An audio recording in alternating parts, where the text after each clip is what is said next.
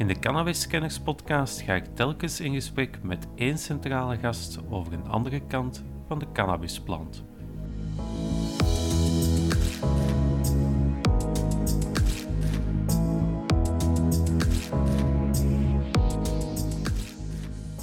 Die war on drugs, in welke vorm je ze ook wilt voeren, die maakt de zaken eigenlijk alleen maar erger. We hebben geen greep op dat fenomeen.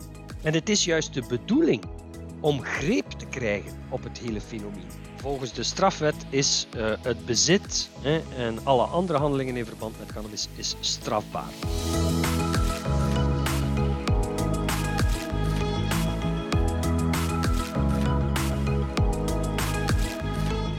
De gast in deze eerste aflevering is Tom de Korte, hoogleraar criminologie en co-auteur van het boek Cannabis onder controle Hoe.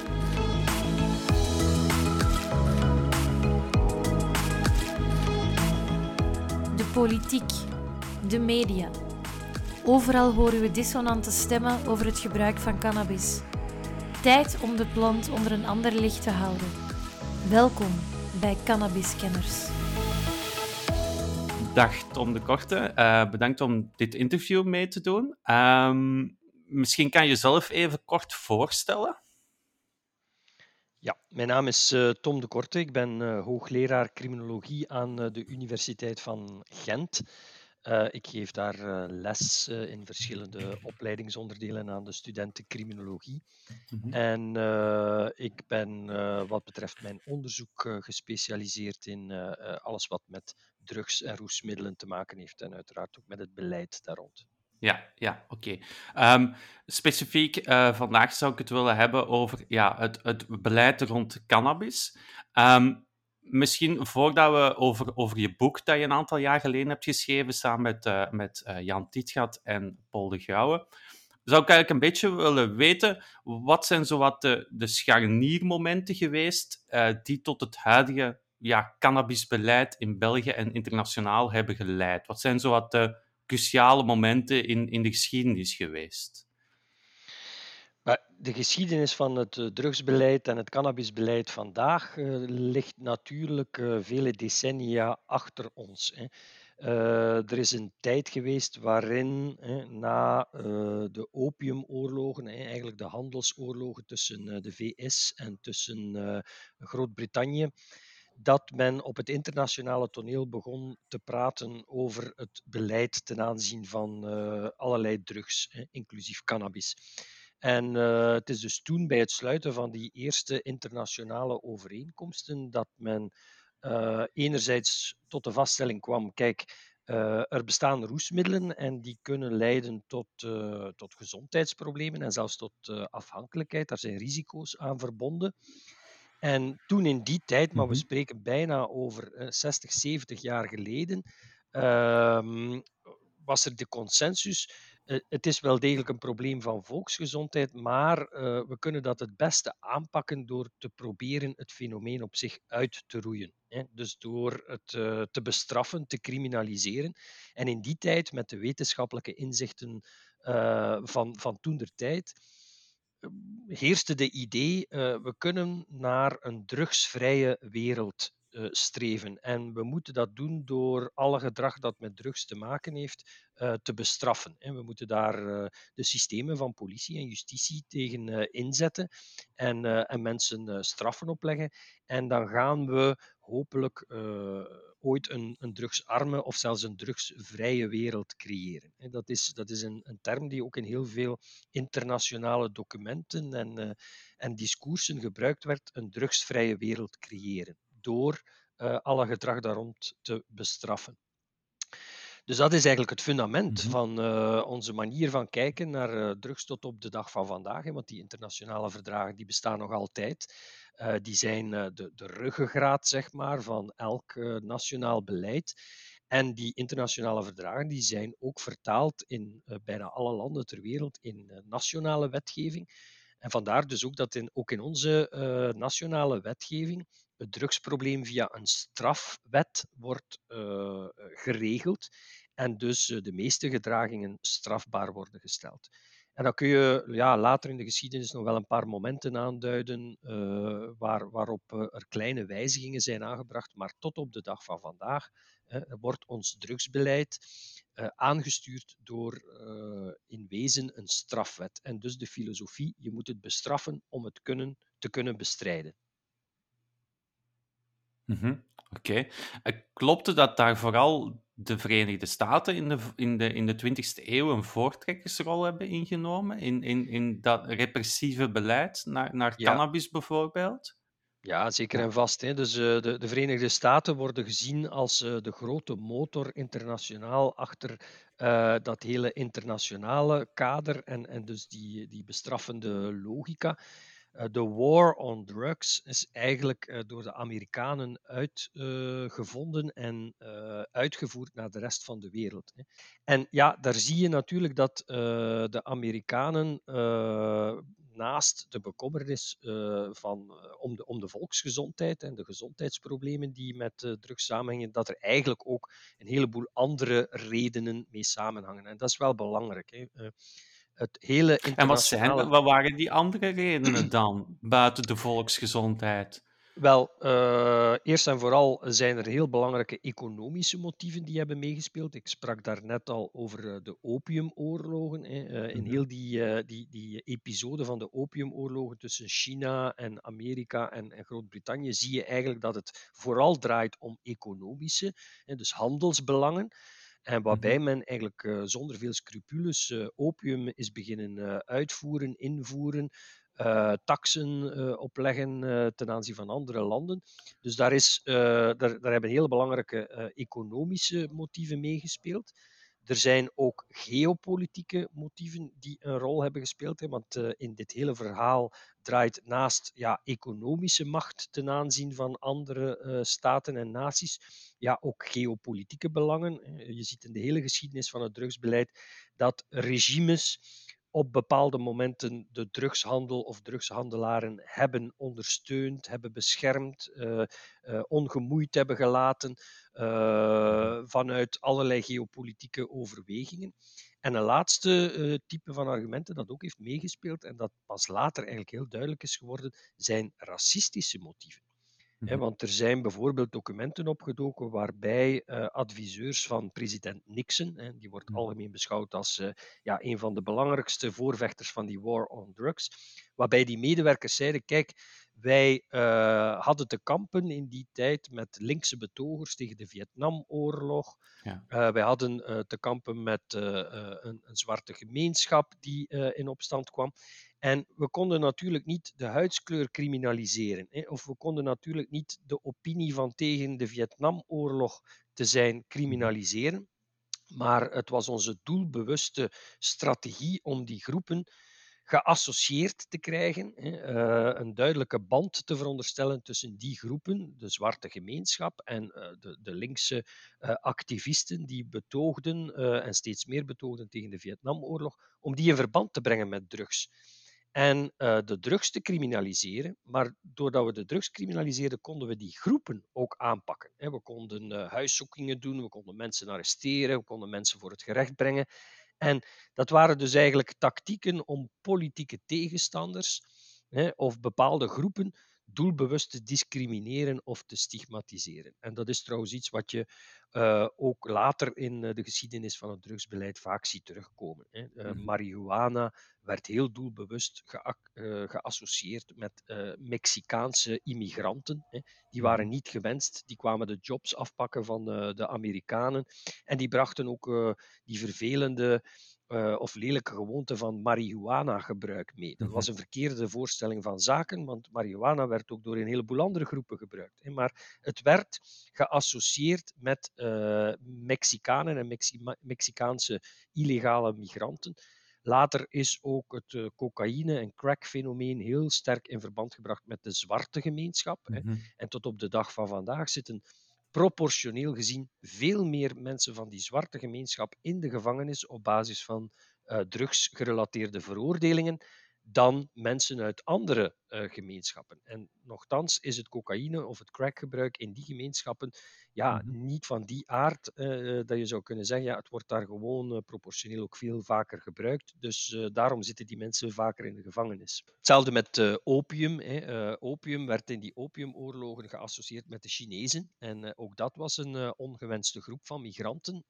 en ook daar werd dat teruggebruik gebruikt om eigenlijk een hele groep te stigmatiseren en aan de kant te zetten. Mhm. Is dat iets wat je, omdat we het nu over Amerika hebben, over de VS, de dag van vandaag nog ziet? Neem nu bijvoorbeeld hè, uh, het cannabisgebruik. Zitten er nog altijd procentueel gezien meer uh, Afro-Amerikanen in de gevangenis voor drug, cannabishandel of cannabisgebruik dan blanken? Is dat nog altijd of is dat ondertussen al beter? Maar in de Verenigde Staten is dat nog altijd het geval. En daar is het uh, ja, heel, uh, ja, heel indrukwekkend, hè, die disproportie in, in, in, bestraffing. Maar eigenlijk kun je dat ook bij ons in de gevangenissen voor een stuk vaststellen. Hè, en, en dat maakt het natuurlijk heikel om, om daarover te praten. Men heeft vaak de neiging om druggebruik en zeker ook drughandel te associëren met bepaalde etnische gemeenschappen, met bepaalde nationaliteiten. Mhm. En dat kan voor wat betreft de handel voor een stukje terecht zijn, omdat er natuurlijk ja, geografische redenen zijn uh, waarom bepaalde uh, uh, nationaliteiten daar meer bij betrokken zijn. Dat bij de productie van cocaïne in de traditionele productielanden van cocaïne, hè, dus Bolivie, Peru, Colombia, noem maar op, dat de, de Latijns-Amerikanen daar voor een stuk in betrokken zijn, ja, dat heeft zijn historische en, en, en zou ik zeggen, zijn historische redenen. De, dat zijn de traditionele productielanden. Hè. Dat uh, Turkse netwerken een rol spelen bij de smokkel van heroïne heeft natuurlijk alles te maken met het feit dat Turkije ja, mooi op de weg ligt van de Gouden Driehoek in Azië naar Europa. Naar Europa. Ja. dus dat daar bepaalde etniciteiten of nationaliteiten bij betrokken zijn, dat is eigenlijk logisch als je ziet hoe de aanvoerroutes uh, liggen van, van de traditionele productielanden tot bij ons. Maar er is ook nog een heel andere belangrijke reden. Hè. Eh, de drugshandel en de drugsproductie trekt, uh, omdat ze illegaal is, uh, enorm veel groepen en mensen aan die ja, door het verdienmodel, door de winstmarges aangetrokken worden.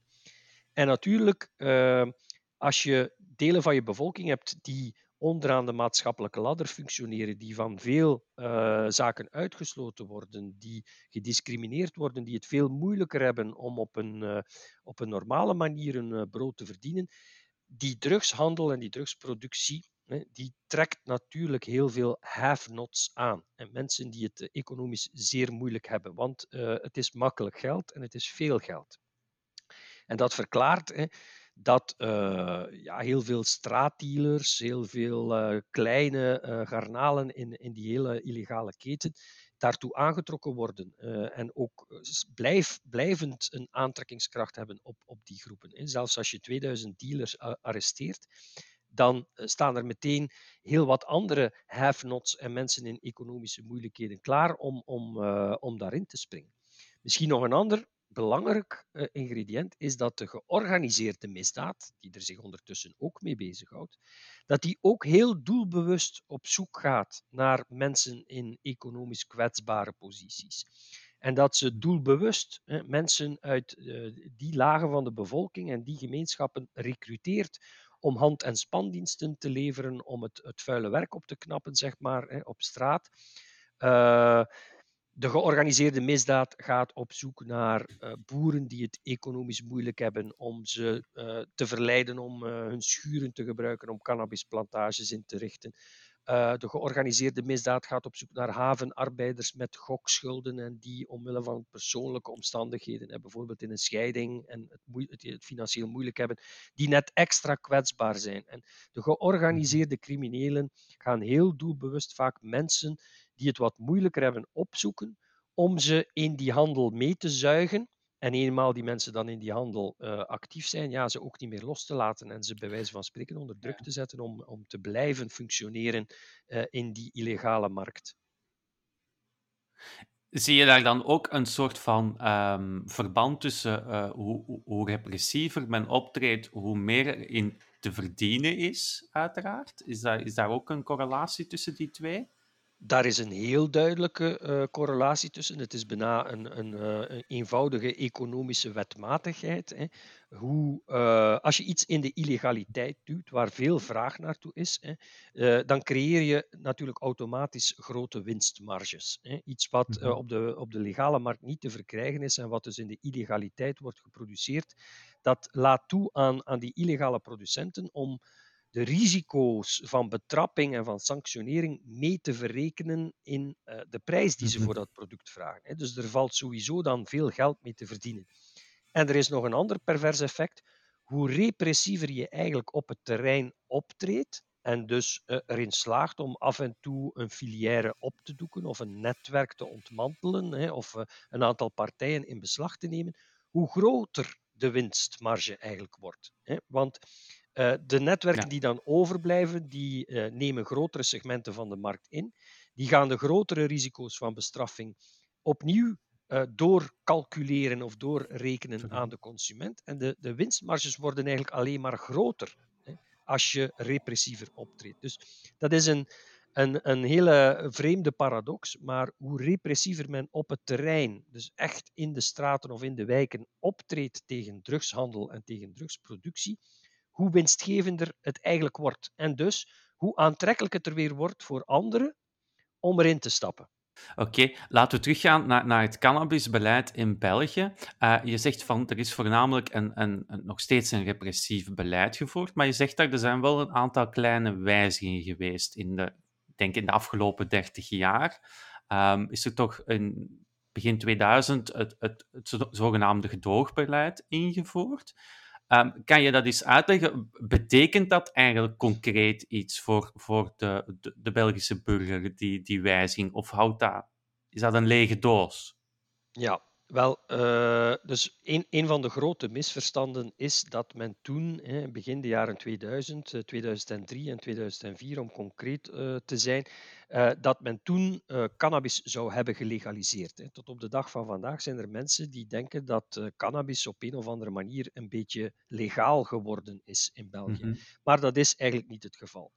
Wat is er daar gebeurd? Er is in 1996 en 1997 een parlementaire werkgroep rond drugsbeleid geïnstalleerd. Die heeft twee jaar lang de hele problematiek bestudeerd, alle mogelijke gegevens verzameld, cijfers opgevraagd, experten uh, beluisterd.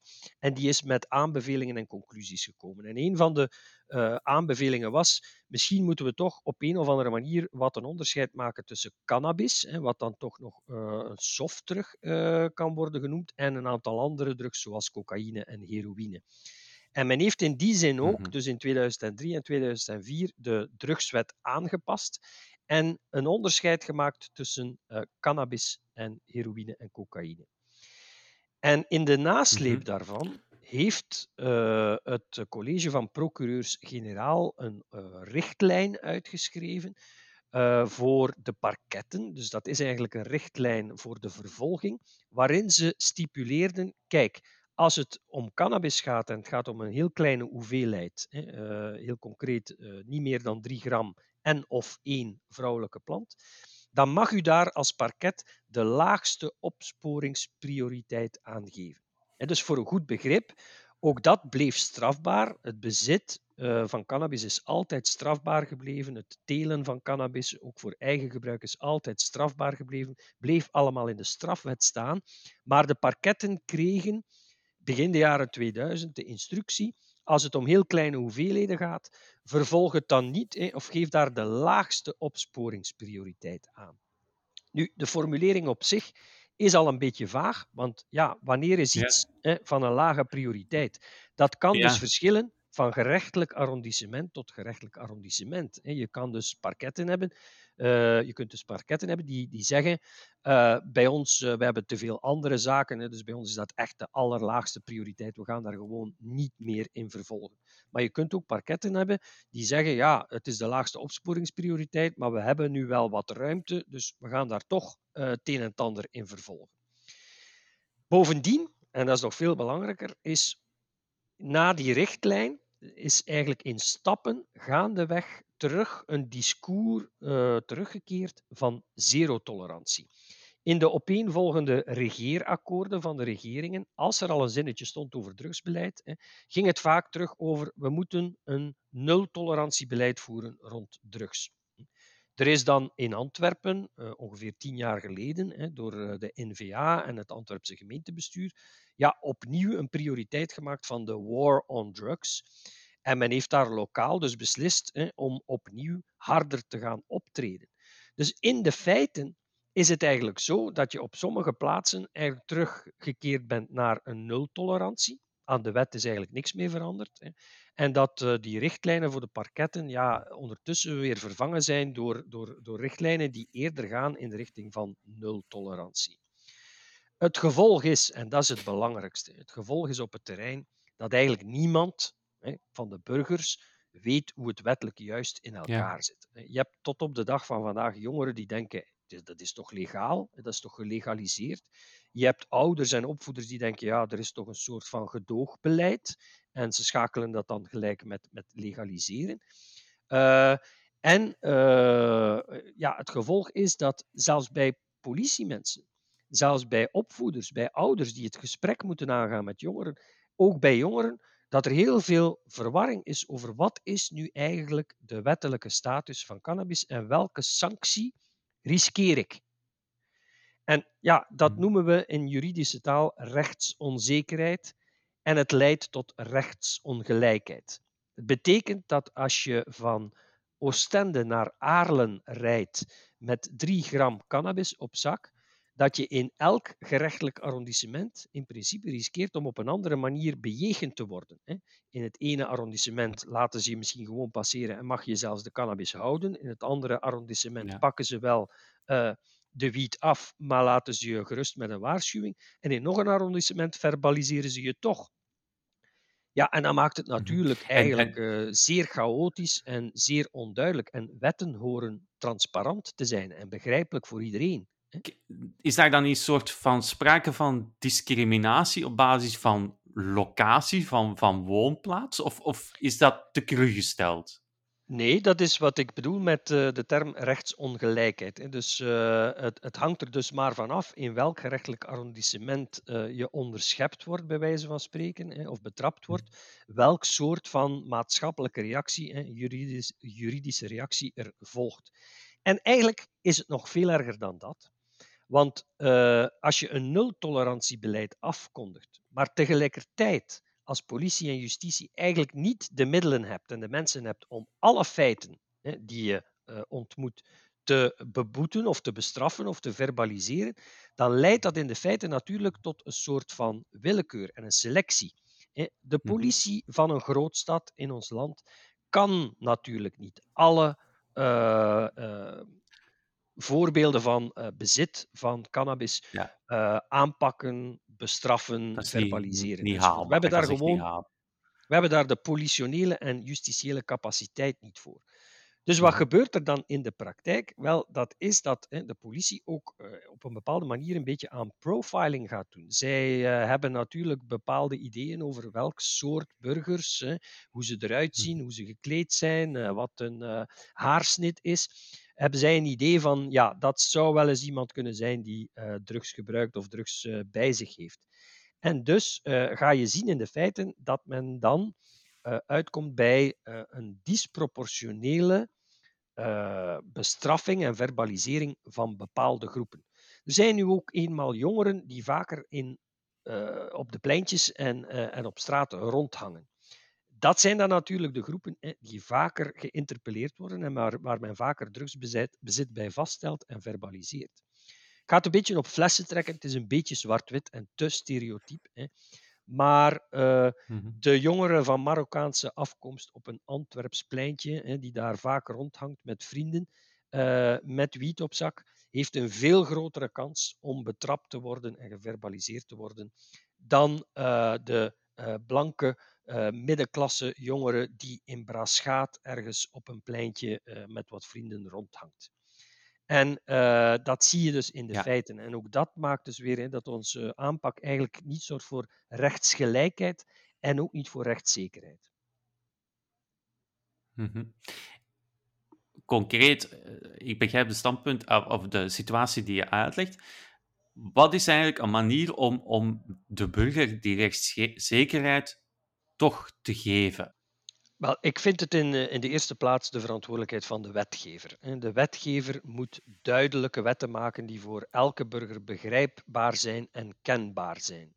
Mhm. Eh, dus het is eigenlijk aan de wetgever om een heel duidelijke keuze te maken. En opnieuw, uh, het is misschien een beetje zwart-wit, maar eigenlijk is, het, is het juist. Ofwel kiezen we in deze samenleving voor een criminaliserende aanpak en zijn we daar heel duidelijk over. Hè, en zeggen we dat mhm. is strafbaar en we gaan dat ook bestraffen, zodat het ook duidelijk is dat het strafbaar is en dat er een straf volgt. Hè, want je bent mhm. natuurlijk niet veel met strafwetten waarvan je zegt het is strafbaar, maar eigenlijk worden er, ja, uh, het merendeel van, van de feiten wordt eigenlijk niet vervolgd. Hè. Dus ofwel kies je mhm. heel duidelijk en heel transparant voor een criminaliserende aanpak, een bestraffende aanpak, Ofwel uh, doe je dat niet. Hè? En dan spreken we natuurlijk over het legaliseren en het anders reguleren van, uh, van die zaken. Wat ik wil zeggen is dat een gedoogbeleid per definitie hè, een vorm van vaag en onbegrijpelijk beleid met zich meebrengt. Hè. Gedogen wil zeggen, het is strafbaar, maar we zien het toch op een of andere manier door de vingers. Hè, of we willen het toch uh, ja, een beetje blauw-blauw laten. Een gedoogbeleid uh, is, is, een, is een foute denkpiste. Trouwens, dat is in Nederland ook zo. Daar heeft men voor een gedoogbeleid gekozen van de coffeeshops, waarbij de voordeur hè, of de, de, de, verkoop van cannabis uh, getolereerd wordt, gedoogd wordt en zelfs een beetje wettelijk gereguleerd is. Maar de productie en de aanvoer van die cannabis die daar verkocht wordt, dat is dan weer illegaal.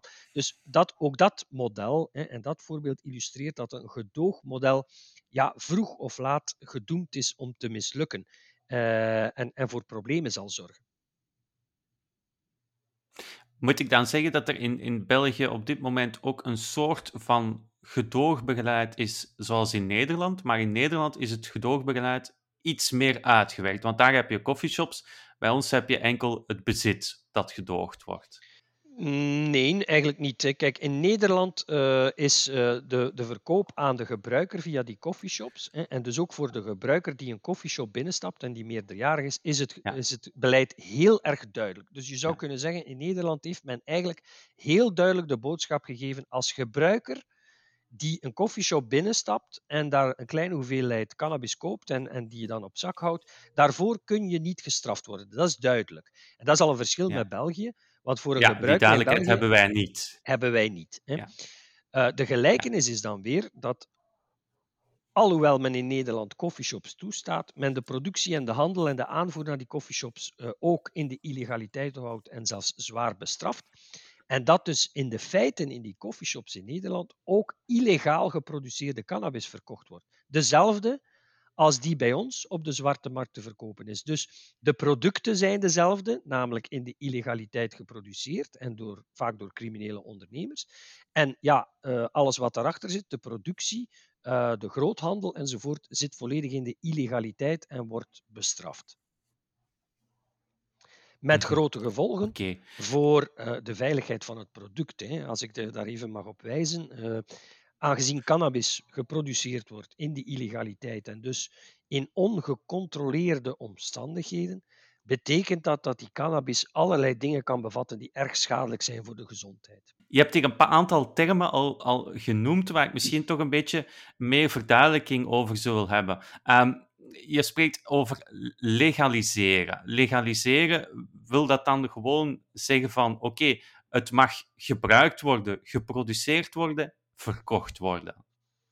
Dus legaliseren uh, is eigenlijk een term die uh, aanduidt het juridische proces waarbij je een aantal gedragingen die voorheen allemaal strafbaar werden gesteld, een aantal gedragingen uit het strafrecht haalt. Hè. Mhm. We hebben historisch gezien bijvoorbeeld abortus gelegaliseerd.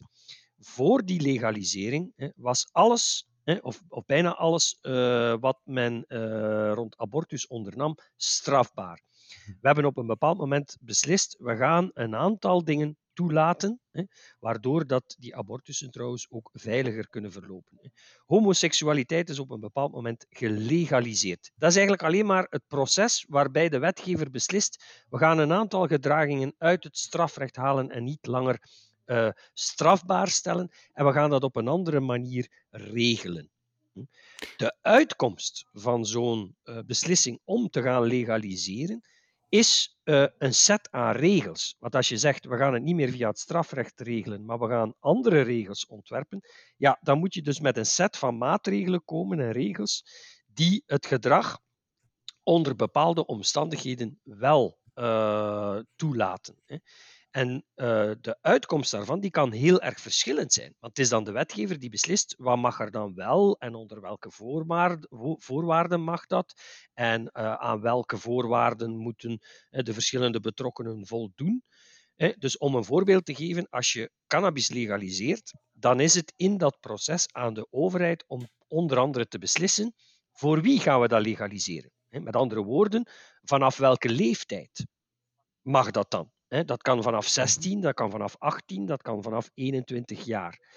Uh, de overheid zal dan beslissen wie gaat het mogen produceren, wie gaat het mogen verkopen, op welke plaatsen mag het verkocht worden, uh, hoe moet het verpakt worden. Dus de uitkomst van legalisering is regulering. En regulering is dan een hele set van regels die opgelegd worden aan de producenten, aan de verkooppunten, aan de gebruikers, Um, waarbij bijvoorbeeld ook de prijs bepaald wordt. Hè, want nu, uh, nu uh, is het de illegale economie en dus de criminele ondernemers die eigenlijk al die dingen beslissen. Waar ze het produceren, wat ze erin kappen, welke prijs ze ervoor vragen, uh, mm-hmm. hoe het mhm. verpakt wordt. Ja, meestal gewoon hè, een plastic zakje met geen informatie erop. Ja. Aan wie het verkocht wordt. Hè. De dealer mhm. vraagt geen identiteitskaart hè, of je wel meerderjarig bent. Nee. Dus al die regels maken dan deel uit van de regulering en dat is de uitkomst van een legalisering. Mm-hmm. Oké. Um, laten we een beetje teruggaan naar, naar uh, het boek. Jullie hebben dat een, een, vijftal jaar geleden uh, gepubliceerd. U en toxicoloog Tijdgat en econoom Paul de Grauw. Wat was voor u als criminoloog eigenlijk de aanleiding om te zeggen van laten we ons daar nu laten we ons daar eens een boek over schrijven als drie wetenschappers. Vanuit uw standpunt als criminoloog, was dat dan die rechtsonzekerheid voor de burger dat u daartoe aanzette? Of was het voor u de reden? Dat heeft er ook in meegespeeld, maar bij, bij dit debat uh, vertrekken we altijd, of vertrek ik altijd, van uh, de, de doelstellingen van een drugsbeleid. En die doelstellingen die liggen ook vast in beleidsdocumenten. Waarom voeren wij een drugsbeleid in onze samenleving? We hebben drie grote doelstellingen. We willen eigenlijk dat zo weinig mogelijk mensen drugs gebruiken. Hè? Uh, dus dat zoveel mogelijk mensen ervan afblijven. Remember, de drugsvrije wereld. Hè? Dat we willen ja. natuurlijk een, een, een, een, samenleving waar eigenlijk zo weinig mogelijk drugs gebruikt worden. Ja. Ten tweede, uh, de mensen die het dan toch doen, ondanks het feit dat we dat niet zo graag zien, hè, maar de mensen die het dan toch doen, die willen we behoeden voor zoveel mogelijk schade fysieke schade, lichamelijke schade, psychische schade. We willen natuurlijk dat zo weinig mogelijk mensen verslaafd geraken of afhankelijk worden van, van, de, uh, van die middelen of, of, of sterven aan overdosissen enzovoort. En een derde doelstelling is, we willen dat heel dat fenomeen van middelengebruik, van de roes zoeken, dat dat zo weinig mogelijk gepaard gaat met maatschappelijke overlast en vooral ook onveiligheid en dus criminaliteit. Dus als dat onze drie uh, hoofdbekommernissen zijn of doelstellingen van een drugsbeleid, dan moet je, je je aanpak daar ook op afrekenen. En ja, als je uh, kijkt waar we staan de dag van vandaag, na uh, tientallen jaren hè, van dit type van drugsbeleid, dan kun je niet anders dan concluderen, we hebben geen greep op dat fenomeen. En het is juist de bedoeling om greep te krijgen op het hele fenomeen. We willen juist een beleid voeren dat effectief ertoe leidt dat dat gebruik begint te dalen, hè, dat minder mensen zich daarmee bezighouden. We willen een beleid voeren waarbij dat we zien dat het aantal mensen dat kampt met drugsproblemen daalt hè, of afneemt. En we willen ja, dat de, de georganiseerde criminaliteit er zijn brood niet mee verdient en, en, en, en er rijk mee wordt. We willen zo weinig mogelijk van dat soort van fenomenen zien. Dus onze gezamenlijke uh, conclusie en uitgangspunt voor dat boek was: wij hebben geen greep op dat fenomeen Integendeel, hè, het lijkt al maar erger te worden. Alle indicatoren die we hebben, alle statistieken, alle cijfers, Alle wetenschappelijke onderzoeken die daar rondgevoerd zijn, wijzen in dezelfde richting. Het roesmiddelengebruik en zeker ook het gebruik van illegale middelen neemt niet af. Integendeel, het stijgt. Uh, er komen al maar meer illegale producten bij. Het aanbod, aanbod wordt al maar groter. De producten die er zijn worden al, al maar uh, gevaarlijker. Laat me bijvoorbeeld het voorbeeld geven van cannabis. En cannabis is in vergelijking met 30 jaar geleden verdubbeld in sterkte. En daar zit meer van het psychoactieve ingrediënt in dan 30 jaar geleden. En dat is niet hè, door eh, de klimaatopwarming gebeurd, dat is omdat er mechanismen zijn op die illegale markt die uh, handelaren ertoe aanzetten om steeds krachtiger uh, wietplanten te kweken. Dus de producten worden gevaarlijker. En we zien ook dat de georganiseerde misdaad al maar terrein wint. Ze worden rijker, ze worden invloedrijker, ze worden uh, gevaarlijker. Uh, kunnen zich ook steeds meer uh, infiltreren in allerlei andere legale econo economische sectoren. Dus op alle vlak is de conclusie en het uitgangspunt van dat boek: we zijn de controle helemaal kwijt over dat fenomeen. We krijgen daar geen greep op. En we komen niet dichter bij uh, onze, onze ambitieuze doelstellingen. Vandaar de titel ook van het boek, Cannabis onder controle. Uh, we moeten echt gaan nadenken over manieren om beter grip te krijgen, meer controle te krijgen over al die fenomenen, zodat we ook een stapje dichter komen bij onze initiële uitgangspunten, namelijk dat dat gebruik begint te dalen, dat uh, die, die producten minder gevaarlijk worden en dat de georganiseerde misdaad uh, wind uit de zeilen wordt genomen. En vandaar dus hè, um, ja, de radicale omslag zo radicaal is ze eigenlijk niet, hè, want je ziet dat steeds meer landen in die richting evolueren en ja. dat steeds meer uh, experten zeggen: jongens, uh, die war on drugs, in welke vorm je ze ook wilt voeren, die maakt de zaken eigenlijk alleen maar erger. De georganiseerde misdaad wordt beter georganiseerd en rijker en slimmer. De, de, producten worden gevaarlijker en we zien al maar meer drugproblemen opduiken waar we eh, geen greep meer op krijgen. Dus dan moeten we, zijn we het aan onszelf verplicht om, om uh, na te denken over radicale koerswijzigingen. Oké. Uh, we hebben het een beetje gehad over ja, de aanleiding om, om het boek te schrijven.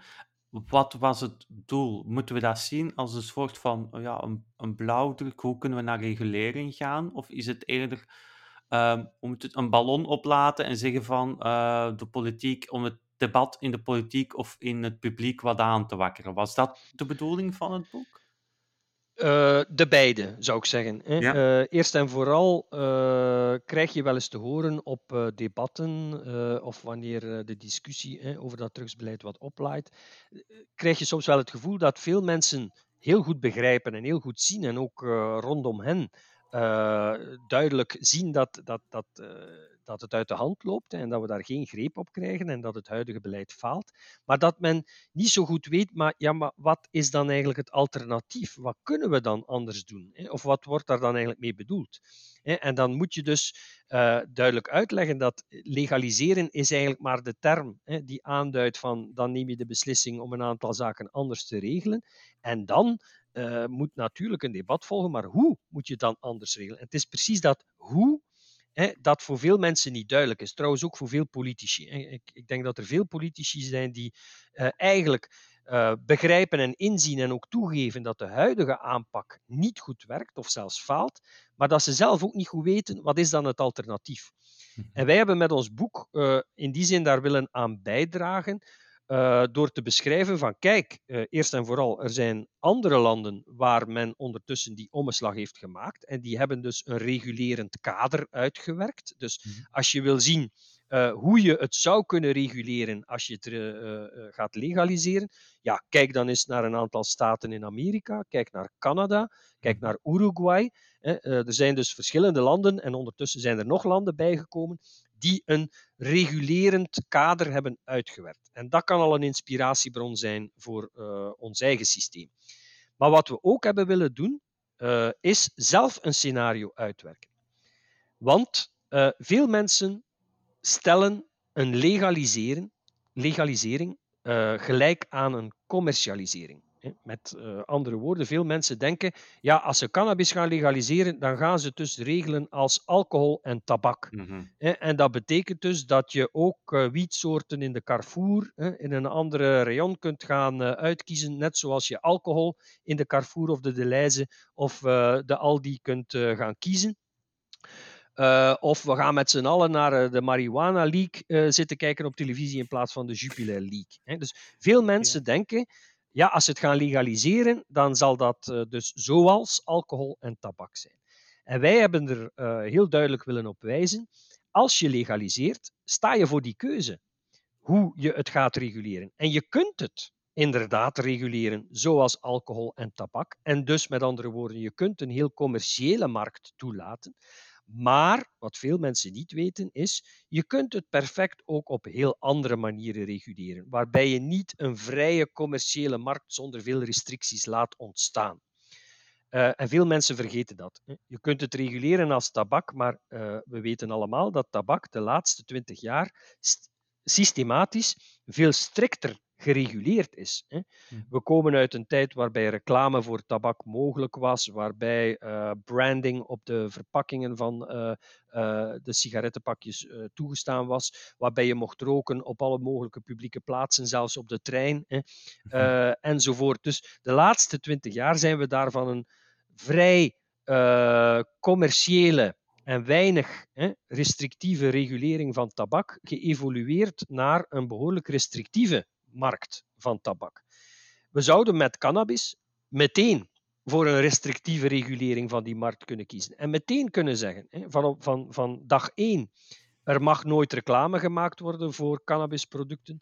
Ze mogen niet zomaar zichtbaar in uh, de rayon liggen. Ze moeten achter gesloten deuren liggen. Het moet in, in een vorm van plain packaging. Dus met uh, die, die, die, uh, die pakjes sigaretten zoals we ze nu kennen. Met ja. hele grote waarschuwingen enzovoort. En uh, nog een stapje verder. Dus je kan kiezen voor een commercieel model met heel sterke restricties, zoals we dat bij tabak nu kennen. Maar je kan ook kiezen voor een model waarbij je de productie niet overlaat aan multinationals. En Uruguay is een land dat in 2014 de cannabismarkt helemaal gereguleerd heeft, zonder een commerciële markt uh, te installeren. Men heeft daar uh, de, de, de productie van cannabis op drie manieren mogelijk gemaakt. Ofwel kweek je het zelf thuis, zes planten maximaal in Uruguay. Mm -hmm. Ofwel sluit je je aan bij een VZW, het woord zegt het zelf al, een vereniging zonder winstoogmerk, wat een soort vereniging of club is van cannabisgebruikers die dan collectief voor uh, hun eigen gebruik kweken. De, zo, zo de, de cannabis social clubs, zodat ja. die ook eigenlijk kennen in, in of, of waar ook in België initiatieven voor geweest zijn en, ja. en die in Spanje ook een beetje in opmaak zijn. Ja, hè, dus uh, cannabis social clubs. En het derde kanaal in Uruguay zijn uh, de apotheken. Daar kun je dan cannabisproducten uh, gaan halen die door één of twee bedrijven die in Uruguay een licentie hebben gekregen om, de, om cannabis te produceren, kun je dat daar gaan halen. En ja, ons scenario in ons boek is daar heel sterk op geïnspireerd, omdat wij juist uh, um, de boodschap wilden brengen. Uh, je hoeft als je iets legaliseert het niet te commerciëren en meer nog niet te commercialiseren, sorry. En meer nog, wij zijn er ook voorstander van om dat niet te doen. We, we, hebben de historische lessen die we kunnen trekken uit alcohol en tabak. Als je eerst een uh, systeem van multinationals laat ontstaan die weinig uh, restricties worden opgelegd, dan heb je het als overheid achteraf veel moeilijker om de, de invloed en het lobbywerk van die industrieën te weerstaan. Dus je kan beter meteen uh, van beide aanvang kiezen voor een niet ultra-commercieel model, uh, waarbij je de, bijvoorbeeld de productie overlaat aan, aan uh, organisaties zonder winstoogmerk. En die cannabis social clubs in Uruguay, die zijn geïnspireerd op, uh, op cannabis social clubs die we in Spanje vooral, vooral hebben zien ontstaan, maar ook in België, maar die bij ons nooit wettelijk gereguleerd zijn. Integendeel, hè, ook vervolgd zijn wegens organisaties die zich bezighielden met de productie van drugs. Wat mij ook in het boek um, opviel, um, het wordt heel vaak ge gepercipieerd als twee totale uitersten: illegaliteit en commercialisering. Maar wat jullie in jullie boek aanhalen, is dat daar toch ook wel een soort van gelijkloping, dat het toch een beetje gelijk loopt, ook die twee uitersten. Wel, de twee uitersten wel. Hè, omdat als je kiest voor uh, loutere illegaliteit, uh, dan krijg je dus als producenten criminele ondernemers en netwerken en die doen er alles aan en uh, kennen geen restricties hè, voor wat betreft wat ze produceren, hoeveel ze produceren en hoe ze het proberen te vermarkten. Hè. Dus mhm. dan, dan beslist de criminele organisatie alles. En zij zijn natuurlijk maar op één ding uit, dat is zoveel mogelijk geld verdienen en zoveel mogelijk mhm. verkopen. En mhm. aan het andere eind van het continuum, dus daar waar je kiest voor een ultra-commerciële markt, en waarbij je die bedrijven uh, alle ruimte laat om eender welke handelspraktijken toe te passen. Ja, dat hebben we gezien bij alcohol en bij tabak en zelfs bij de farmaceutische industrie. Ja, dat zijn natuurlijk ook entiteiten die zoveel mogelijk proberen te verkopen. De tabaksindustrie heeft er veel voor gedaan om de schadelijkheid van hun product zoveel mogelijk te minimaliseren. Ze hebben er zelfs bepaalde wetenschappers voor omgekocht. Uh, dat soort van multinationals brainstormt continu over welke nieuwe doelgroepen van consumenten ze kunnen aanboren, hoe ze hun producten nog aantrekkelijker kunnen maken voor jongeren, uh, voor vrouwen, voor uh, eender welke groep van consumenten die ze nog te weinig bereiken. Dus ook multinationals zijn natuurlijk uit op het maximaliseren van de winst. En als je ze geen strobreed in de weg legt, is dat ook wat ze gaan doen. En dan zijn de effecten eigenlijk uh, ja, gelijkaardig. Juist daarom hè, dat men in de wetenschappelijke literatuur zegt, je moet het eigenlijk uit de illegaliteit halen en uit de handen van criminele ondernemers, want dat werkt niet. Hè. Dus iedereen mhm. is het erover eens. Uh, je moet het uit, het strafrecht halen en je moet het gaan legaliseren. Maar tegelijkertijd uh, uh, is het dom om het dan zomaar te gaan commercialiseren. En trouwens, de eerste uh, voorbeelden van legalisering van cannabis in Amerika hebben dat ook alweer uitgewezen. Hè. Die eerste staten die, die daar cannabis legaliseren, die kozen wel voor een behoorlijk commercieel model met weinig restricties. We hebben daar dus in een mum van tijd ja, ook een cannabisindustrie uh, zien ontstaan. Hè. Nu, uh, dat wil ik er toch nog bij opmerken. Ik heb toch nog liever een legale industrie waarmee ik als uh, overheid hè, of als regulator aan tafel kan gaan zitten mm-hmm. om uh, bepaalde handelspraktijken te beperken, dan te werken met criminele ondernemers, want die kun je geen enkele restrictie opleggen. Hè. Dus uh, er is toch nog altijd een winst te boeken door uh, met uh, bedrijven aan tafel te kunnen gaan zitten. Wij kunnen bedrijven verplichten om sommige producten uit de rekken te halen. Dat kunnen we met criminele ondernemers niet. We kunnen uh, allerlei voorwaarden opleggen aan de wijze waarop die producten geproduceerd worden. We kunnen kwaliteitsgaranties opleggen.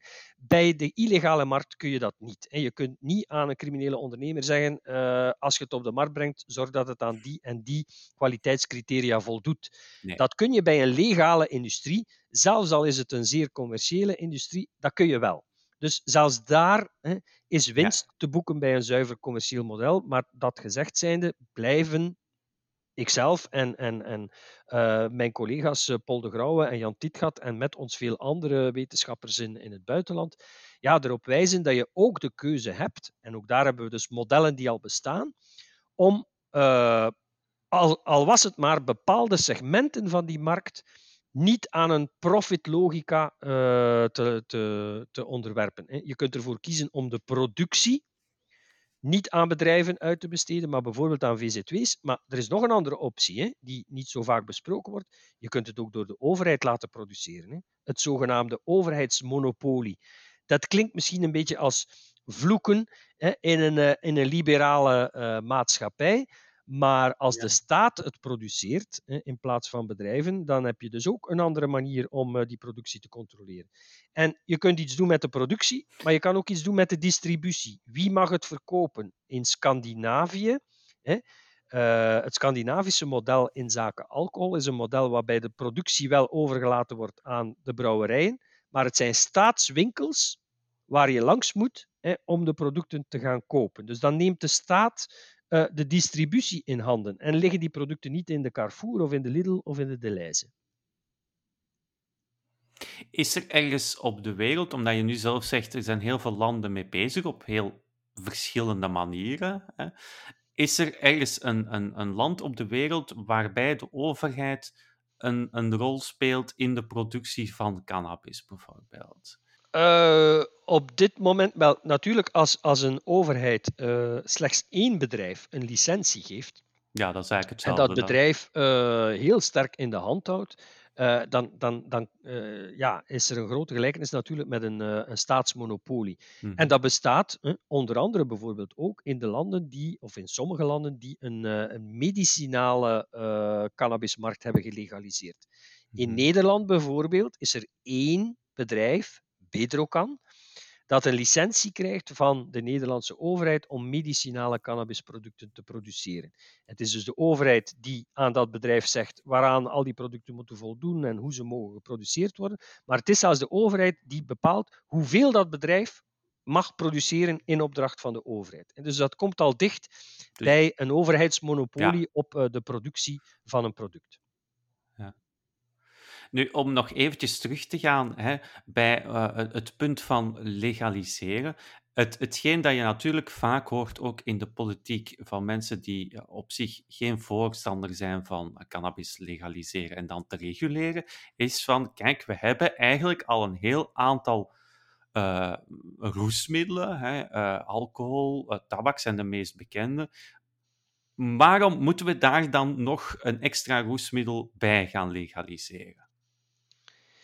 Wel, uh, ten e-, eerste en vooral omdat het een maatschappelijke realiteit is. Dus we hebben het uh, decennia lang proberen te verbieden in de hoop dat het zou afnemen en we hebben het tegenovergestelde gezien. Ja, Cannabis is geëvolueerd naar een product dat uh, heel mainstream is, eigenlijk. Ondanks het feit dat het verboden is hè, en ondanks het feit dat je er uh, een, een, sanctie voor riskeert. Uh, cannabis wordt op grote schaal gebruikt door veel mensen op verschillende manieren. Uh, maar het is er. Hè? En uh, ja, het verbieden helpt dus niet. Integendeel, en dat is het tweede argument, het is er niet alleen en dus moeten we er op een of andere manier mee omgaan. Uh, maar het is er ook op een manier dat het eigenlijk alleen nog maar gevaarlijker en risicovoller maakt. Dus ik ga nu even spreken vanuit het perspectief van de ouder met opgroeiende kinderen. Uh, Ik kan aan mijn kinderen de boodschap meegeven en ik doe dat ook. En de school doet dat ook. En de opvoeders doen dat ook. En, en de maatschappij doet dat ook van uh, gebruik geen cannabis, onverstandig, hè, uh, risico's aan verbonden, ongezond. En toch doen mensen, of sommige mensen, het. Wel, als ze het dan doen, dan lopen ze meer gezondheidsrisico's met de cannabisproducten die vandaag op de illegale markt te verkrijgen zijn. Onder andere door hè, het feit dat die cannabisproducten al maar uh, sterker geworden zijn en meer THC bevatten. Dat is uh, de psychoactieve ingrediënt die de roes veroorzaakt. Maar we weten ook dat dat THC-percentage in cannabis, hoe hoger dat, dat is, hoe meer kans de gebruiker heeft op psychotische, hè, psychologische, psychiatrische gevolgen. Dus als mijn zoon of dochter achter mijn rug, zonder dat ik het wil, hè, en zonder dat de maatschappij het wil, een jointje rookt of van een jointje proeft, dan is in, in, de, in de omstandigheden van vandaag, zijn de risico's groter dat dat negatieve gevolgen heeft, uh, fysiek en psychisch, uh, voor de jongeren. Dus als we onze jongeren, hè, onze kwetsbare groep bij uitstek, maar ook andere kwetsbare groepen, afdoende willen beschermen, ja, dan hebben we er eigenlijk baat bij dat die, die producten onder controle komen. En dus dat die producten aan allerlei voorschriften moeten voldoen. Want dan kun je dus als overheid ook zeggen, die producten, daar mag maar zoveel THC in zitten. Daar moeten nog andere ingrediënten in zitten, zoals CBD. En nu wordt het wel een beetje technisch natuurlijk, hè, maar daar zitten ook andere uh, uh, cannabinoïden in, ingrediënten in, die de gebruiker beter beschermen tegen psychotische uh, verkeerde reacties. Dat weten we van CBD. Dus je hebt er eigenlijk uh, baat bij dat er in een cannabisproduct minder THC zit en meer CBD. Om de vergelijking te maken met alcohol, er is ooit eens een tijd geweest, hè, in de jaren 20 van de vorige eeuw, dat de Amerikanen het onzalige idee hadden om alcohol te verbieden. De, ja. de prohibition, hè, de grote drooglegging. In een mum van tijd is de productie van alcohol in handen gekomen van criminele ondernemers, die daar ook een soort van producten stookten hè, maar die ja, vele keren schadelijker en giftiger waren hè, dan uh, de legale alcoholproducten. Dus men heeft daar op heel korte tijd eigenlijk gezien wat het effect is van het illegaliseren hè, of in de illegaliteit duwen van een roesmiddel dat heel populair is. Uh, want uh, de leveraandoeningen en andere vergiftigingen en, en, en, en zelfs overdosissen aan alcohol zijn in die periode ja, spectaculair gestegen. En dat heeft natuurlijk alles te maken met het feit dat er plots geen kwaliteitscontrole meer was op die producten en dat ze in de illegaliteit werden geproduceerd. Ja, en men is daar dan eigenlijk tien jaar later, begin jaren dertig, op moeten terugkomen op, op, op dat idee, omdat het gewoon niet haalbaar was dat experiment heeft maar 13 jaar geduurd en daarna was iedereen ja. het er wel over eens. Hè. Maar uh, dat gezegd zijnde, uh, het heeft maar 13 jaar geduurd, maar die 13 jaar hebben ervoor gezorgd dat Al Capone en een aantal andere uh, georganiseerde criminelen hun imperium hebben kunnen uitbouwen. En dat zie je tot op de dag van vandaag in de, de geschiedenis van het drugsbeleid. Hè. Dat is dat ja, juist door die illegaliteit en de war on drugs als reactie op het fenomeen, ja, dat uh, drugsbaronnen, uh, criminele netwerken schandalig rijk zijn geworden en al maar invloedrijker. Uh, dat er ook maar al maar meer van die figuren en netwerken en clans en families en, en, en, en kartels uh, zijn ontstaan. Hè. Uh, ook in Mexico zijn we begonnen met één of twee grote kartels. Nu zijn het er tientallen.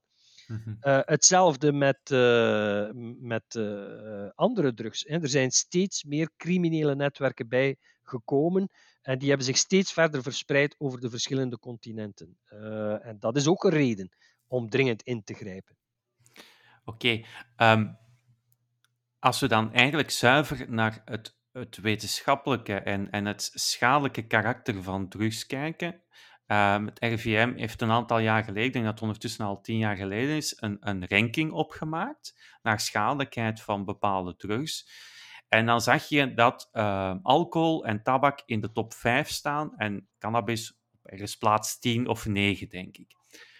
Maar het, het, het, het beleid, het politieke beleid, weerspiegelt toch duidelijk niet de, de, de bevindingen die men daar had. Waarom luistert de politiek als het gaat over het drugsbeleid niet naar wetenschappers?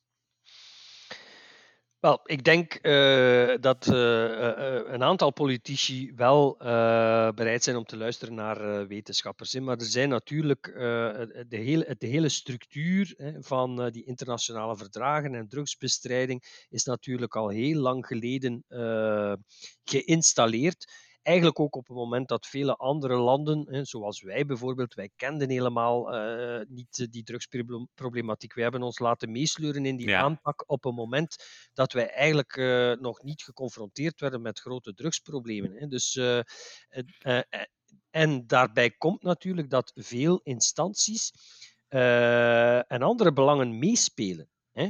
Uh, het huidige discours van een war on drugs en uh, hard, tough on crime, law and order, de war on drugs, dat soort van stoere, spierballige rol, dat is een discours dat vaak in de geschiedenis is gebruikt door politici om een bepaald kiezerspubliek te overtuigen om voor hen te stemmen. Uh, het, het, het, zichzelf poseren als uh, daadkrachtig, als iemand die het eindelijk uh, gaat aanpakken, als iemand die eindelijk eens de stal zal schoonmaken enzovoort. Dat soort van spierballige rol, daar winnen of, of spinnen bepaalde politici garen bij. Er zijn ook nog andere instanties, hè, en dat wordt mij niet altijd in dankbaarheid aangenomen, maar we weten eigenlijk ook dat bijvoorbeeld politiediensten en, en, en justitie uh, zo'n war on drugs ook heel vaak kunnen gebruiken om meer middelen te eisen, om uh, meer personeel te eisen, uh, om extra juridische bevoegdheden te krijgen, extra opsporingsbevoegdheden te krijgen. Als een war on drugs -hmm. escaleert, dan is het vaak ook een aanleiding om te zeggen: ja, maar wij kunnen dat uh, met de huidige capaciteit niet aan. We moeten nog meer middelen hebben, we moeten nog meer personeel hebben en uh, we moeten extra opsporingsbevoegdheden krijgen, hè, bijzondere opsporingsmethoden. Dat hebben we eigenlijk al een paar keer gehad. Hè. In de jaren 80 en 90 hebben we al een aantal politieschandalen gehad in België en in Nederland.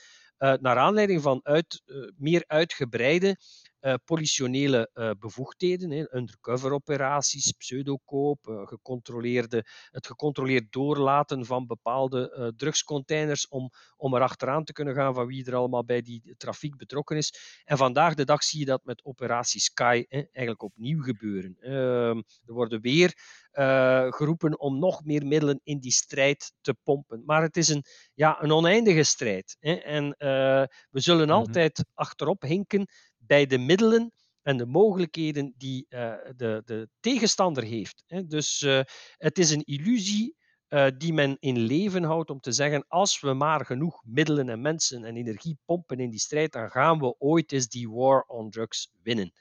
Ja, en dat is eindeloos. Hè, want we vechten tegen uh, een tegenstander die zoveel middelen heeft dat ze onderzeers kunnen bouwen om cocaïne te vervoeren over de Atlantische Oceaan van Latijns-Amerika naar hier. Uh, zij hebben zoveel geld dat zij altijd zullen kunnen corrumperen wie ze nodig hebben, waar dan ook, hè, in welke dienst dan ook, om hun handel uh, te faciliteren.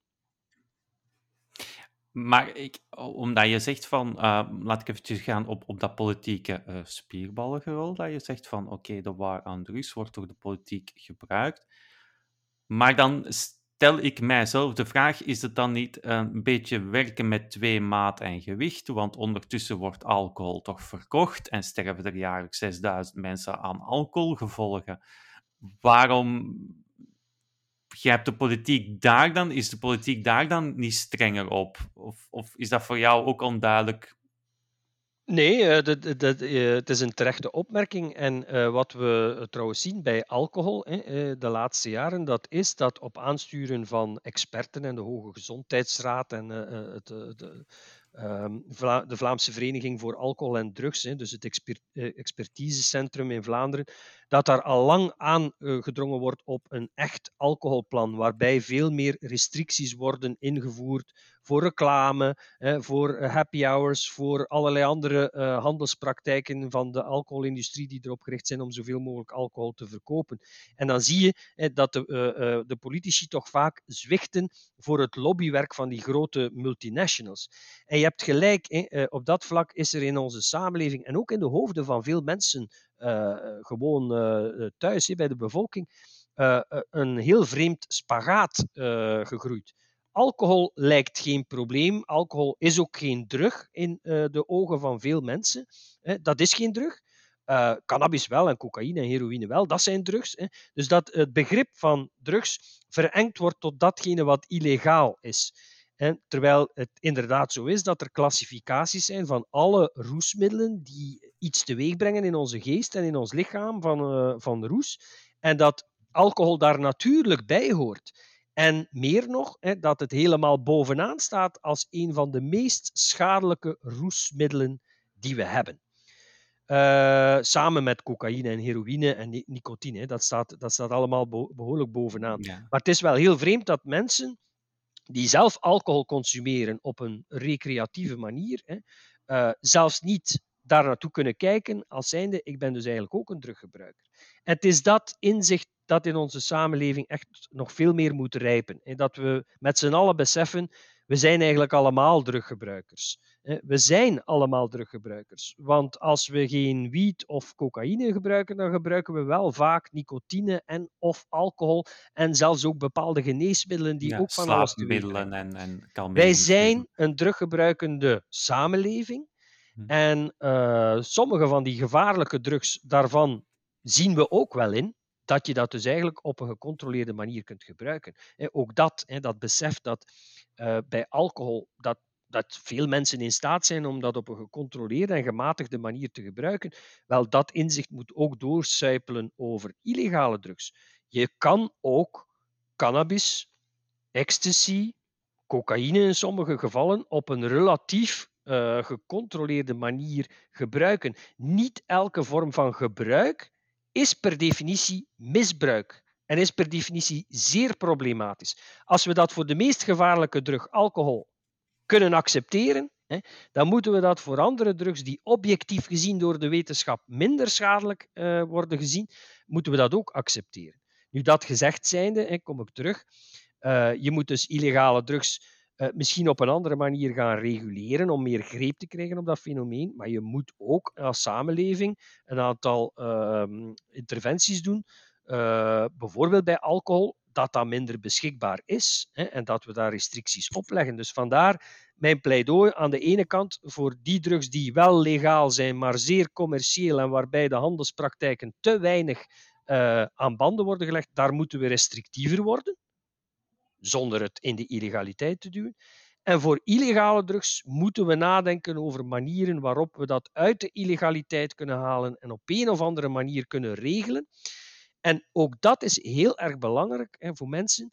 Legaliseren betekent ook dat je kunt nadenken over verschillende vormen van regulering van verschillende producten. Het zou toch de logica zelf zijn dat we de gevaarlijkste producten het meest restrictief reguleren. Ja. En dat minder gevaarlijke producten minder restrictief worden gereguleerd. Want nu zit daar geen enkele lijn in. Um, de politiek, als het dan over alcohol en nicotine gaat, zeg je dat de politiek zwicht voor de commerciële belangen.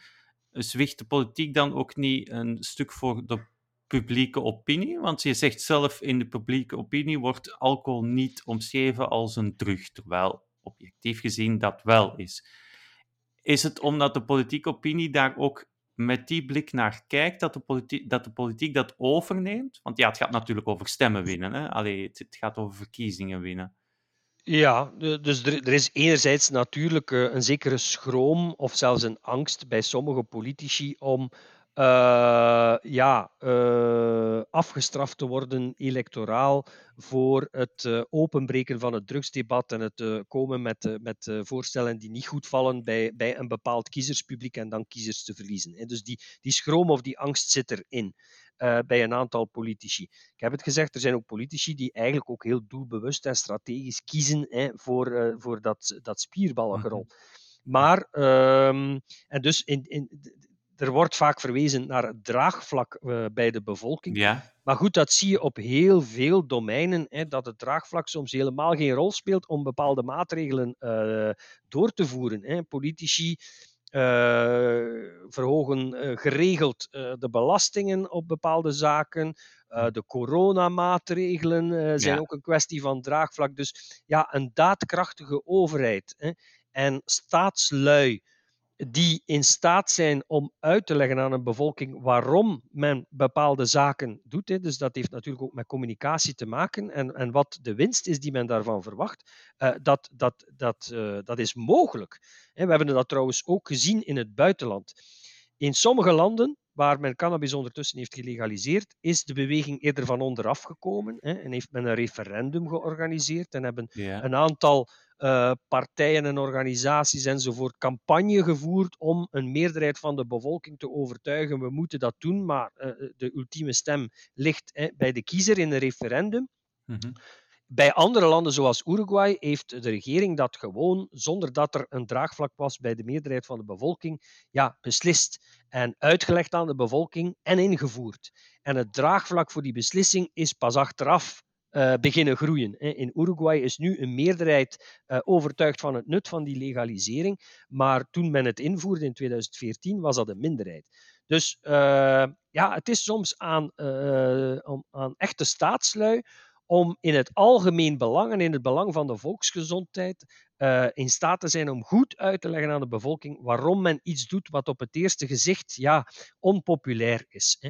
En het mhm. draait natuurlijk ook heel vaak om irrationele angsten. Dat is typisch aan het drugsdebat. We komen uit decennia van angstzaaierij, van framing, je moet maar eens uh, de, de, de uh, propagandafilmpjes uh, uit de jaren 30 van de ja. War on Drugs in Amerika bekijken. Ze, ze lijken nu lachwekkend, maar ja. dat was natuurlijk onderdeel van het discours dat in de media werd gevoerd en van de framing van die zaken, waardoor tot op de dag van vandaag ja, veel mensen denken oei, die drugs, dat is per definitie dood en ellende en uh, dat moet in het strafrecht om, uh, omdat, het, omdat het gevaarlijk is. Maar ja, de, de, redenering is eigenlijk omgekeerd. Hè. omdat we ze via het strafrecht bejegenen, worden ze al maar gevaarlijker. dus je moet veel uh, onwetendheid bij het bredere publiek doorprikken. En dat proberen wij natuurlijk vanuit de wetenschappelijke wereld en, en, bijvoorbeeld ook een organisatie als Smart on Drugs, een burgerbeweging, ja, probeert daaraan te werken. Want veel mensen ja, weten niet goed hoe de vork uh, in de steel zit, of aan de steel zit. Jullie hebben dat boek gepubliceerd een vijftal jaar geleden. Heeft dat concreet iets opgeleverd? Heeft dat iets in gang gezet? Zijn jullie door politici gecontacteerd? Heeft de media daarop ingespeeld? Heeft dat iets in beweging gebracht? Dat is zeker niet uh, onopgemerkt uh, voorbij gegaan, maar ik zie het eerder als uh, ja, één klein stapje of stukje van een proces dat zich gaandeweg aan het ontwikkelen is. Mhm. Je ziet toch dat de laatste 15 jaar um, het debat daarover steeds meer uh, naar de oppervlakte komt, dat steeds meer experten ter zake zich daarover uitspreken. Uh, dat uh, bijvoorbeeld, heel, heel belangrijk, hè, de, de wereld van de drughulpverlening en drugpreventiewerkers, hè, dus dat zijn dus de mensen die dagdagelijks professioneel ja, met de problematiek en de meest problematische kanten van het verhaal bezig zijn, hè, de, de, de mensen die het zwaarst in de problemen zitten, dat ook uit die hoek, hè, dus uit de, de hoek van uh, de drughulpverlening en de preventiewerkers, een, steeds meer uh, een helder signaal werd gegeven van jongens, die criminalisering dat helpt ons echt niet vooruit. Het ondermijnt zelfs hè, wat wij proberen te doen in onze dagdagelijkse activiteit. Dus je ziet dat steeds meer experten uit verschillende hoeken uh, in die richting beginnen te adviseren. Ik merk ook dat steeds meer politici, zeker ook achter de schermen, beginnen na te denken van hoe kunnen we dit in beweging krijgen. En dan komt er nog eens bij dat de laatste 15 jaar natuurlijk uh, de wereld rondom ons hè, in het buitenland niet heeft stilgestaan. Ja. Dat debat over cannabis op nee, zich, nee, dat komt op ons af aangezien er steeds meer landen zijn die beslissen om die internationale verdragen niet meer te volgen, en een eigen koers te gaan varen. Uruguay, Canada, 16 staten in Amerika en er zijn er nog meer op komst. Eh, en, maar vooral ook, heel belangrijk, eh, vlak bij ons. Nederland staat op het punt om te gaan experimenteren in tien steden met een gelegaliseerde productie en handel. Luxemburg heeft, de overheid heeft daar aangekondigd, wij gaan dat legaliseren. In Frankrijk zit het debat op dit moment al op het niveau van het parlement en heeft men ook een referendum gedaan om te vragen eh, wat, wat de opinie van, uh, van de bevolking is. Dus al onze directe buurlanden zijn er al mee bezig. Wij gaan niet anders kunnen dan dat debat op tafel te brengen en uh, ja, te beslissen wat we willen. Um, de buurlanden inderdaad zijn er mee bezig. Hè. Je kan moeilijk verwachten als Nederland legaliseert of, of volledig uh, de, ook de productie legaliseert, als Luxemburg daar. Ja, wij, wij, liggen natuurlijk tussen die landen in. Hè. Dan gaat er een soort van toerisme, denk ik, ontstaan, zoals we eigenlijk nu al naar Nederland hebben. Maar hoe kan de politiek daar eigenlijk um, toe gezet worden om daar ook mee aan de slag te gaan? Want nu in, het, in, in de federale regering is er eigenlijk volgens de statuten een meerderheid om cannabis te reguleren. Dat klopt toch? Ja, dat weet ik niet zo. Het probleem is dat in het huidige regeerakkoord hè, uh, er uh, daarover niets is afgesproken. En uh, ja, partijen die nog een aantal jaar met elkaar moeten regeren, hè, zijn ja. natuurlijk altijd angstig om, om met iets te beginnen dat niet op voorhand in het regeerakkoord is vastgelegd. Hè. Mm -hmm. Maar wat er moet gebeuren is, of wat er denk ik zal gebeuren, is dat de roep vanuit uh, het electoraat en vanuit de bevolking om daar iets mee te doen uh, sterker zal worden. Zeker naarmate uh, al de landen rondom ons daar een beleid rond uittekenen. En anderzijds denk ik dat het vooral de verantwoordelijkheid is van de, van de politieke wereld om ofwel een parlementaire, parlementaire werkgroep te installeren of taskforce hè, in de schoot van het parlement, maar dat zou ook kunnen in de schoot van de algemene cel uh, drugsbeleid. Hè. We hebben een, een, cel die het drugsbeleid in ons land opvolgt. Ook daar zou dat kunnen. Enfin, waar dan ook en, en hoe dan ook, hè, een, een taskforce of een, een speciale commissie met experten ter zake te installeren die het huiswerk maakt hè, uh, en waarover de politiek dan uh, uh, kan beslissen. Een beetje hè, zoals de expertenrapporten die nu aan het overlegcomité worden voorgelegd ja, in, in verschillende fasen van de coronapandemie. Dus laat experten het huiswerk doen. Uh, experten vanuit verschillende disciplines. Hè. Hebben we ook geleerd uh, vanuit de coronapandemie dat je ja. niet uh, oog moet hebben voor één aspect of voor één aspect, ja. maar laat experten dat doen. en breng het dan naar de politieke tafel, zodat, zodat we werk kunnen maken van een beleid en niet blijven steken in die standstill of status quo waar we nu in zitten. Nu kunnen we zien, hè, want het is altijd het argument dat natuurlijk een, een, een goed argument is van oké, als we het gaan legaliseren, gaat het gebruik toenemen. Nu zijn er een aantal landen waar het legaal is en gereguleerd. Is het gebruik daar ook effectief toegenomen bij de burgers? Wel, uh, ik denk dat de algemene conclusie, ik zal het uh, eerst in de woorden van een buitenlandse collega uh, zeggen, die dat ook zo beschrijft: The sky has not fallen.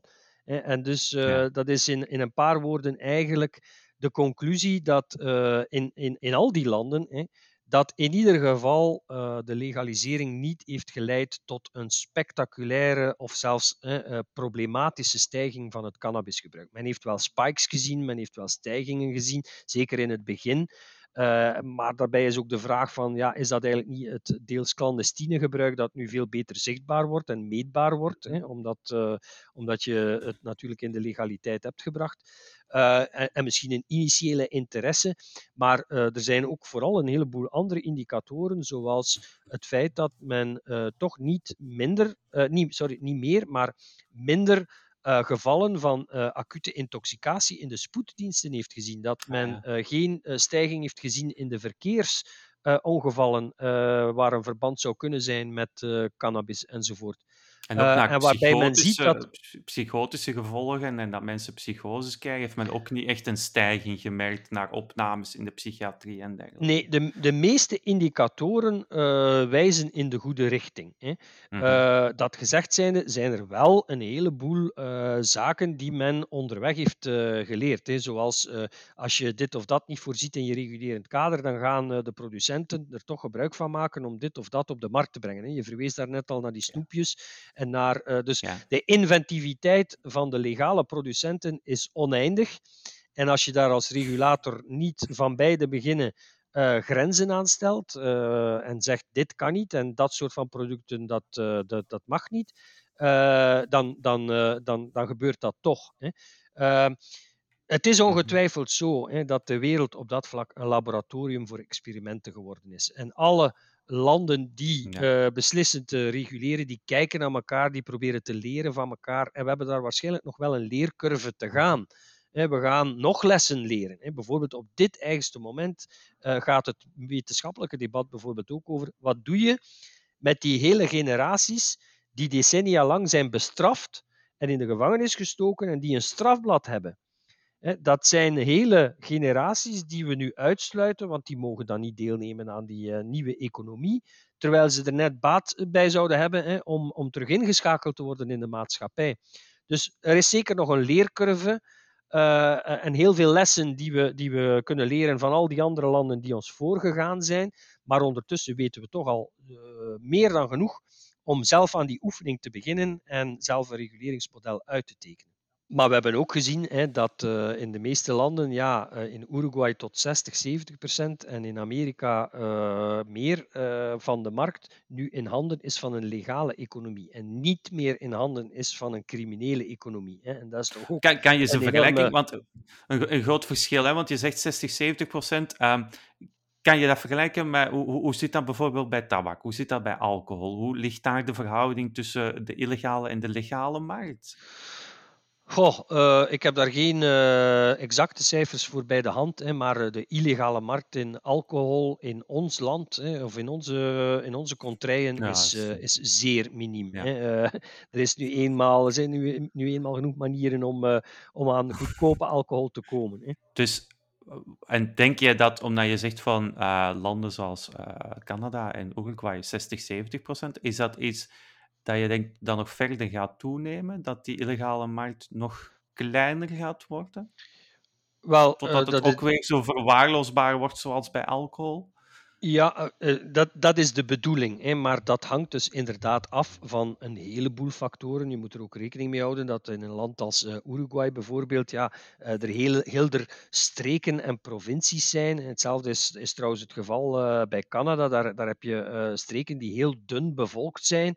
En, en waarbij ja, het niet, niet zo winstgevend is om daar een winkeltje op te zetten in de legale ja, economie. Ja. Bovendien zijn er ook nog een aantal restricties soms aan, aan de producten. Dus ja, dat, dat is een heel complex spel van prijzen bepalen, van productgamma bepalen, om, om ervoor te zorgen dat bijna de hele markt afgedekt is. En het verder bestuderen van ja, welk segment blijft tot op de dag van vandaag door de illegale markt bediend en uh, welk soort publiek is dat? Over welk soort producten gaat dat? En uh, wat zijn uh, de opties om nog een groter stuk van die markt te laten overnemen door een, een legale markt? En dat is inderdaad fine-tunen en zoeken en een complex spel van, van zoals ik zeg, het, het, gamma van producten, de prijs van producten, de kwaliteit. Hè. Je kan natuurlijk een overheidsmonopolie mhm. hebben van cannabisproducten, maar als die cannabisproducten in, in de ogen van de consument zo abominabel zijn, ja, dan blijft de zwarte markt natuurlijk interessant. Hè. Uh, je moet wel kwaliteitsproducten kunnen aanbieden tegen een, uh, een redelijke prijs. In, in, in het hele debat, um, in, uh, zowel met wetenschappers als in de politiek, heb jij daar het gevoel dat de cannabisconsument, de, de eindgebruiker, daarin gehoord wordt? Wat, wat heeft die nodig? Allee, ik geef maar een voorbeeld. Hè. Wil een cannabisconsument um, cannabis met een hoge THC-waarde, of misschien zit die cannabisconsument daar niet op te wachten en wil die eigenlijk, wil die eigenlijk wel een roes beleven, maar dat moet niet zo sterk zijn als hetgeen op de zwarte markt wordt aangeboden. Hoeveel uh, gebruikt een gemiddelde cannabisconsument per maand om, om daar de, de, de beperkingen op af te stellen van het aantal dat je mag kopen, bij wijze van spreken, per maand? Is daar, is daar enig inspraak in dat debat, debat door de cannabisconsument of niet? Laat ik beginnen met te zeggen dat uh, de cannabisgebruiker in de laatste uh, eeuw hè, uh, eigenlijk helemaal niet uh, is gehoord. Hè. En dat, uh, dat illustreert bijvoorbeeld ook wat, wat we in België hebben gezien met de cannabis social clubs. Hè. Dat zijn allemaal cannabisgebruikers die de activistische tour opgaan hè, en, en zo'n organisatie oprichten, maar ook wel heel doelbewust de autoriteiten hebben opgezocht, gaande van de lokale burgemeester tot en met de, de, de korpschef van de politie en politici, om met hen in debat te gaan en hen uit te leggen, kijk, wij proberen eigenlijk een alternatief voor de zwarte markt te bieden. En wij zouden graag met mhm. jullie eh, in dialoog gaan. Nu, tot, uh, tot op de dag van vandaag wordt daar eigenlijk hè, door uh, de autoriteiten vooral met, uh, met bestraffing en sanctionering. Die mensen worden weggezet als zijnde criminele organisaties, als zijnde mensen die aanzetten tot drugsgebruik en die zich bezighouden met drugsproductie. Ja, zo staat het natuurlijk ook in het strafrecht. Uh, maar, maar dus eh, cannabisgebruikers zijn ja, vaak weggezet als criminelen. Teruggebruikers in het algemeen. Hè. En dat moet veranderen. Uh, want zoals gezegd, we zijn allemaal druggebruikers en we horen dus uh, die mensen ook een stem te geven en te beluisteren. Als het dan gaat over het meebetrekken van cannabisconsumenten in de regulering, dat is zeker heel erg belangrijk. En ik denk ook dat dat voor een stuk automatisch gebeurt als je een legale economie creëert, want legale producenten gaan natuurlijk goed de markt bestuderen en monitoren, net zoals bedrijven focusgroepen houden met consumenten om te zien of hun product nog wel aanslaat en voldoende tegemoet komt aan de behoeften en de smaak uh, en de ideeën van de gebruiker, uh, zullen die bedrijven dat ook wel doen. En nog een laatste opmerking. Uh, ik vind dat elke vorm van legalisering uh, en dus regulering sowieso de ruimte moet laten voor teelt voor persoonlijk gebruik. Uh, al bij al gaat het in het geval van cannabis maar om een plant hè, die verboden is geraakt en die een gebruiker, als hij dat wil en daar tijd voor heeft en daar wat ruimte voor heeft in de tuin of op het balkon, in principe in zijn eigen of haar eigen gebruik kan vo uh, voorzien. En dan ook zelf in handen heeft hè, welke wiet uh, hij of zij kweekt. En dus in bijna alle landen waar cannabis gelegaliseerd is, is er ook uh, marge gemaakt voor het zelf produceren. Als je niet tevreden bent met wat je op de zwarte markt of op de legale markt kunt krijgen, je kunt het altijd zelf telen en dan kies je zelf welke variant je kweekt en Bedankt Tom de Korte voor dit uitgebreide gesprek. En uw luisteraar, u hoort graag binnenkort terug voor een nieuwe aflevering van de Cannabis Scanners podcast.